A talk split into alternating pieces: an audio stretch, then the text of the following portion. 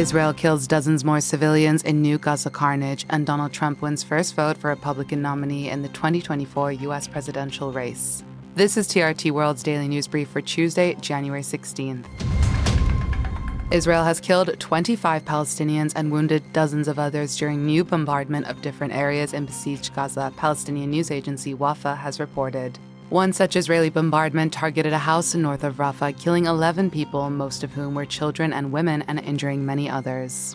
In addition, Israel also killed eight people and wounded dozens during a bombing of a site near the civil defense headquarters in Khan Yunis city. This new carnage brings the total of Palestinians killed by Israeli strikes to some 24,100, while 60,834 others are wounded, according to Palestinian authorities.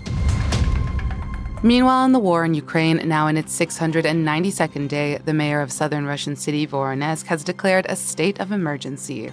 Russian officials say Ukraine launched drone attack, damaged several buildings, and wounded a child. The Russian Defense Ministry said it had destroyed five drones and intercepted three others overnight over the region which borders Ukraine. North Korea has formally abolished a handful of government agencies charged with promoting cooperation and unification with the South, according to state media. This comes just weeks after the nation's leader Kim Jong un said that continuing to seek reconciliation with South Korea was a mistake. He called for a constitutional amendment to change the status of South Korea to a separate state and said unification with the South is no longer possible. Iran's Revolutionary Guard has launched missile attacks as Tehran described them as the espionage headquarters of Israel's Mossad and terrorist groups in Iraq and neighboring Syria, state media has reported. The headquarters have been the center for developing espionage operations and planning terrorist attacks in the region, according to Iranian media.